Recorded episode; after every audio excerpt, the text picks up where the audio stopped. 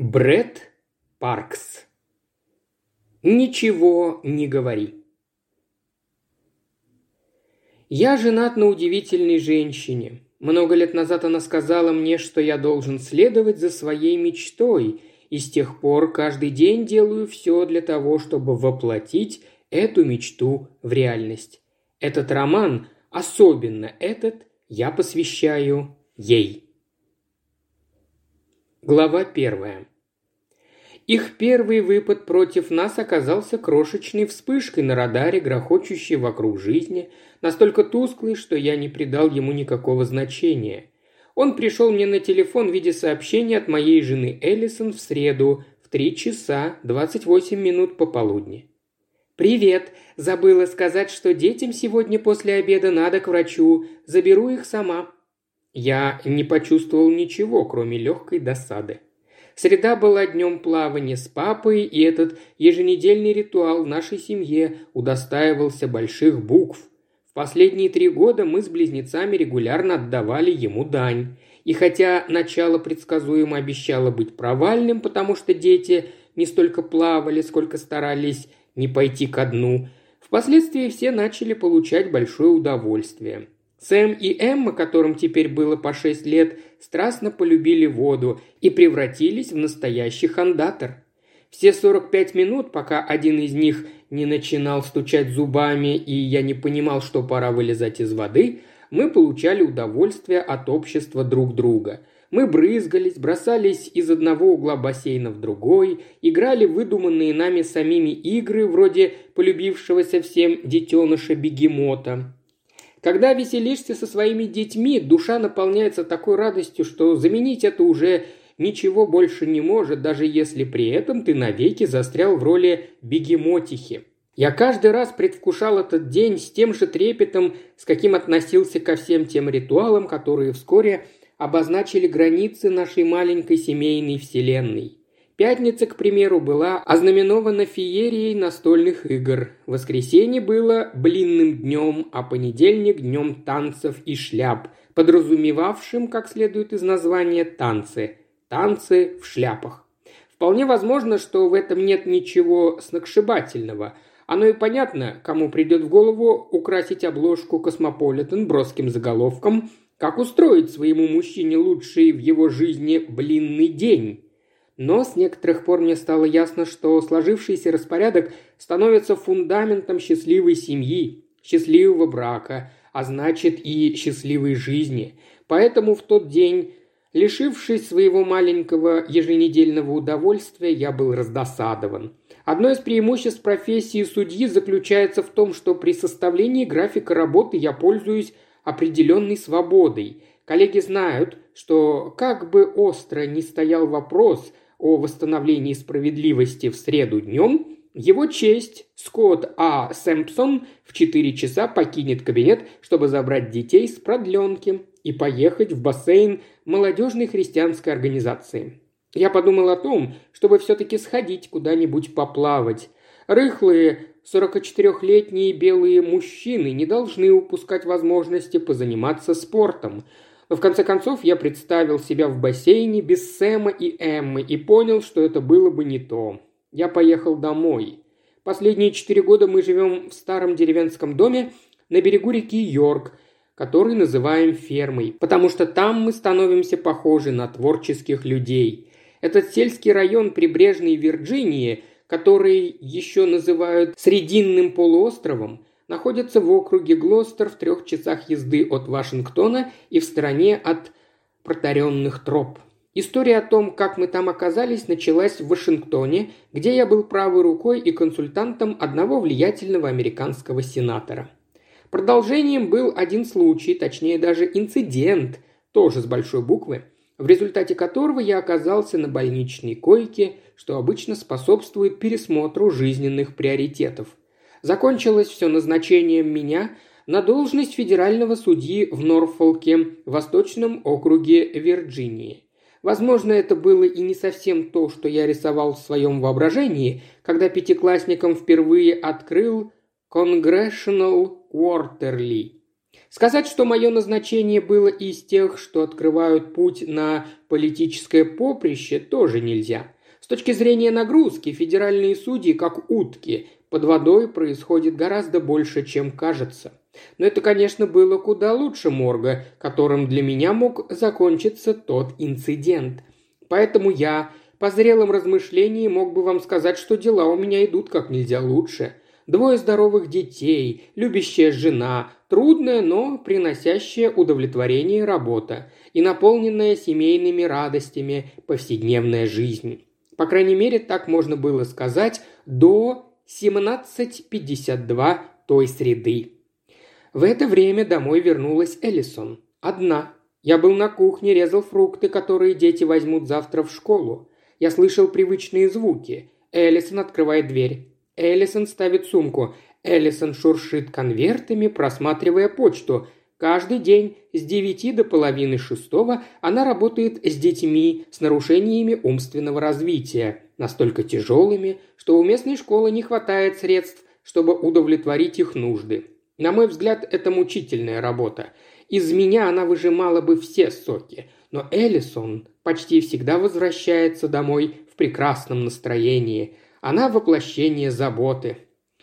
Мы вместе со второго курса колледжа. Я влюбился в эту девушку, потому что она была красива и все равно при этом считала милым, что я могу назвать всех 435 членов Конгресса вместе со штатами и партиями, которые каждый из них представляет. Что делать такому парню, как я, повстречав такую девушку, как она? Правильно, вцепиться в нее мертвой хваткой. «Привет, дорогая!» – крикнул я. «Привет, милый!» – ответила она. Я сразу понял, чего не хватает. Я не слышу близнецов. Шестилетний человек, создание шумное, а двое шестилетних и подавно. Обычно Сэм с Эммой влетают в дом, хлопая дверью и топача ногами, болтая, напевая под нос, неизбежно создавая вокруг себя какофонию звуков. Единственное, что обращает на себя внимание больше, чем производимый ими шум и гам, это его отсутствие. Я вытер полотенцем мокрые от яблочного сока руки и направился по коридору в переднюю задавать вопросы. Эллисон стояла, склонив голову и просматривая вынутый из конверта счет – «А где ребята?» – спросил я. Она озадаченно подняла на меня глаза. «Что ты имеешь в виду? Сегодня же среда». «Я знаю, но ты прислала мне сообщение». «Какое сообщение?» «Что вы идете к врачу», – сказал я, доставая из кармана телефон. «Можешь прочитать». «Я ничего тебе не присылала», – ответила она, даже не глядя на экран телефона. В этот момент я со всей ясностью понял, что такое сидеть на берегу и наблюдать, как вода непостижимым образом отступает от берега. Такое бывает перед цунами. Человек просто не в состоянии представить себе масштаб того, что вот-вот на него обрушится. «Погоди, ты хочешь сказать, что не забрал близнецов?» – спросила Эллисон. «Нет». «Они не у Джастины?» Джастина Кемаль, студентка из Турции, Училась в колледже и бесплатно жила у нас в небольшом домике в обмен на то, что некоторое количество дней в месяц присматривала за детьми. «Сомневаюсь», – ответил я. «Сегодня среда, и она...» В руке зазвонил телефон. «Наверное, это из школы», – сказала Эллисон, уже хватая с тумбочки ключи от машины. «Скажи им, что я сейчас буду. Ну ты даешь, Скотт!» Входящий номер не определился. Я нажал кнопку ответа и сказал «Скотт Сэмпсон, «Здравствуй, судья Сэмпсон!» – прозвучал чей-то голос, глубокий, глухой и неразборчивый, будто трубку прикрывали куском толстой ткани. «Приятно, наверное, когда жена приходит домой». «Кто это?» – глупо спросил я. «Тебе, наверное, интересно, где Эмма и Сэм?» – произнес голос. Мое тело откликнулось на все первобытные инстинкты разум. Сердце бешено заколотилось, а ребра Кровь бросилась в лицо и зашумела в ушах. «Где они?» – спросил я. Вопрос еще глупее первого. Эллисон застыла на полпути к двери. Тело у меня было напряжено, как будто я готовился раздавать удары направо и налево. «Скаврон!» – сказал голос. «Скаврон?» – повторил я. «Что скаврон?» Судебное заседание по делу Соединенные Штаты против Скаврона, связанному с торговлей наркотиками, было назначено на следующий день. На подготовку к нему у меня ушла вся первая половина недели. Завтра получишь сообщение. В нем будут указания по поводу приговора, который бы нас устроил», – произнес голос. «Выполни их в точности, если хочешь увидеть детей живыми». «Какие указания? Что вы...» «Нельзя идти в полицию», – продолжал голос. «Нельзя идти в ФБР. Нельзя ставить власти в известность. Дети останутся живыми и невредимыми до тех пор, пока ты будешь делать вид, что ничего не произошло. Ничего не предпринимай, ничего не говори. Это ясно?» «Нет, подождите, я не понял. Я ничего не понимаю. Тогда я тебе объясню. Если у нас возникнет малейшее подозрение в том, что ты сообщил властям, мы начнем отрезать пальцы. А если подозрение подтвердится, в ход пойдут уши и носы. Теперь ты понял? Да, да. Пожалуйста, не причиняйте им вреда. Я сделаю все, что вы хотите. Пожалуйста, не... Ничего не говори, повторил голос, и связь оборвалась. Глава вторая. Входная дверь была по-прежнему распахнута. Глаза у Эллисон были широко раскрыты от ужаса. «В чем дело?» – спросила она. «Что происходит? Что значит «не причиняйте вреда»?» Я не сразу смог ответить, я не мог даже вздохнуть. «Скотт, скажи что-нибудь!» «Дети! Их!»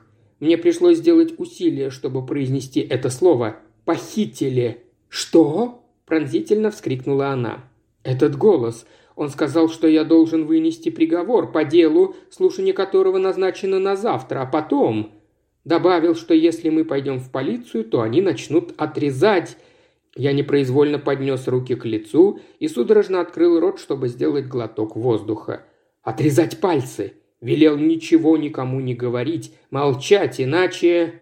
Сердце колотилось в груди. Мне казалось, что как жадно бы я не втягивал в себя кислород, его все равно будет недостаточно. Грудь мне сдавила огромная невидимая рука. «О боже!» – подумал я, – «у меня сердечный приступ. Дышать. Надо было дышать. Но, несмотря на все усилия, мне не удавалось наполнить легкие воздухом. Я рванул через чур тугой ворот рубашки. Ох, нет, это же галстук. Мне казалось, что он меня душит. Я поднес к шее другую руку, чтобы сорвать любую одежду, препятствующую доступу крови в мозг. И только тогда я понял, что галстука на мне сейчас нет. Лицо превратилось в пылающую печь. Из каждой поры сочился пот. В ноги вонзились иглы и булавки. Еще немного, и я упаду. «Скотт, что происходит?» – кричала Эллисон. «Что значит похитили?» Я до абсурдного отстраненно наблюдал, как у нее на шее вздувались вены. «Скотт!» – закричала она, схватила меня за плечи и с силой встряхнула. «Скотт, черт бы тебя побрал, что происходит?» Этого я не знал, но Эллисон, видимо, хотела получить ответ и с силой колотила меня в грудь, бессвязно крича. «В чем дело? Что происходит?» Наконец мне пришло в голову защититься – как только я поднял руки, чтобы оградить себя от ударов ее кулаков, Эллисон сползла на пол, обняла себя за колени и зарыдала. Она как будто повторяла «О, Господи!» А может быть, мои дети? А может и то, и другое вместе. Я наклонился, чтобы поднять ее, не понимая зачем, но безуспешно. Вместо того, чтобы поставить ее на ноги, я сам начал оседать на пол. Я встал на одно колено, а потом опустился на оба. В глазах все плыло. Я почувствовал, что теряю сознание и громко застонал. Какая-то часть мозга, которая все еще вяло выполняла свои функции, подсказала, что если я умираю, то надо лечь. Я повалился на бок, перекатился на спину и уставился в потолок, жадно хватая ртом воздух и ожидая момента, когда начнет темнеть в глазах. Но вот только ничего не произошло. Лицо по-прежнему горело, и я был почти уверен, что лоб вот-вот лопнет от жара. Постепенно начало приходить сознание того, что жар означает переизбыток крови в голове, а не ее недостаток. Это был не сердечный приступ, а паническая атака. Паника не убивает. Я должен был заставить тело действовать, даже если оно этому противилось. Я был нужен своим детям больше, чем когда-либо за всю свою жизнь. Эта мысль заставила меня снова встать на четвереньки, подползти к стене, опереться о нее и с трудом подняться на ноги. Я захлопнул входную дверь, сам не знаю зачем, и посмотрел на телефон, лежащий на полу. Я подобрал его и стал просматривать список контактов в поисках нужного номера. Я был поглощен желанием спасти своих детей, как за несколько мгновений до этого был поглощен необходимостью вдохнуть. «Что? Что ты делаешь?» – спросила Эллисон. «Звоню в службу федеральных маршалов». Маршалы отвечают за мою безопасность, пока я нахожусь на территории суда. За ее пределами я нахожусь в зоне ответственности Федерального бюро расследований. Ни одного сотрудника ФБР у меня в телефоне не оказалось, зато был номер заместителя главы службы маршалов, ответственного за охрану здания суда. А он, в свою очередь, мог позвонить в ФБР. «Что?» – переспросила Эллисон. «Я звоню первому заместителю». Со сверхъестественной скоростью Эллисон вскочила на ноги и выбила из моих рук телефон, который отлетел в противоположный угол комнаты. «Совсем спятил?» – спросила жена. «Зачем ты?» «Ты что, всерьез решил звонить маршалам?» «Ну да, я...» «Не вздумай!» – произнесла она пронзительно, как будто вонзив в меня острое лезвие. «Послушай, Элли, мы должны обратиться за помощью. Нам нужны люди, обученные вести переговоры с похитителями. Без ФБР не обойтись. В их распоряжении есть то, о чем...» «Не вздумай!» — повторила она на случай, если я не услышал с первого раза. «Что он тебе сказал по телефону? Что если мы обратимся в полицию, они начнут отрезать пальцы?» «А еще уши и носы». «В их распоряжении явно есть все необходимое продолжала она. «У них есть способ изменить координаты исходящего сообщения. Они достали номер твоего мобильного. Они позвонили, как только я вернулась домой. То есть они прямо сейчас за нами наблюдают. Что ты собрался делать? Убедиться в том, что они не шутят? Я сама тебе скажу, не шутят, понятно? Они наверняка сидят там, в лесу». Она показала в сторону перелеска площадью в 10 акров, отделяющего дом от дороги. И стоит им заметить на дороге к дому полицейскую машину, они начнут резать, и неважно, будут на ней опознавательные знаки или нет. Я не хочу получать кусочки своих детей по почте. От страха у меня скрутило желудок. Я никогда, слышишь, никогда не смогу себе простить, если из-за нас дети... Она начала, но так и не смогла закончить, по крайней мере, не вслух. Вместо этого она произнесла. «Эти пальцы! Я их вырастила!» Ее слова положили конец любым возможным спорам. Мы с Эллисон считаем себя одной из тех современных семей, где ответственность за воспитание детей родители делят пополам. Это действительно так, но только до тех пор, пока не начинаются разногласия. На поверку оказывается, что в глубине души мы старомодны. Когда дело касается детей, право голоса за Эллисон – «Так, ладно. Что мы, по-твоему, теперь должны делать?» – спросил я. «Ты говорил, скаврон. Это дело, на которое они хотят повлиять?» «Да. И когда слушание?» «Завтра». «Тогда ты сделаешь все, что они хотят, в точности следуя инструкциям, в чем бы они ни заключались, и завтра к вечеру все будет кончено». «Я вынесу нужный им приговор, и они вернут детей целыми и невредимыми». «Правильно». «То есть ты им веришь?» Ведь похитители детей славятся своей порядочностью». Ее лицо изменилось гримасой. «Извини», — сказал я. Эллисон отвела взгляд. Я бы, наверное, попытался настоять на своем, если бы не вспомнил, что мне когда-то рассказывали о ФБР.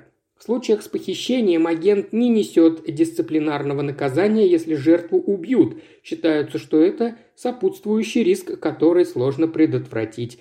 Карьера может пострадать, только если похитителям удалось сбежать. А это означало только одно, что у ФБР и семьи Сэмпсонов на данный момент были совершенно разные приоритеты. «Хорошо», — сказал я, — «мы будем молчать». Уважаемый слушатель, ты прослушал ознакомительный фрагмент аудиокниги. Желаешь продолжить слушать аудиокнигу? Тогда подписывайся на канал Ильи Кривошеева на Бусте. Ссылка на канал в описании.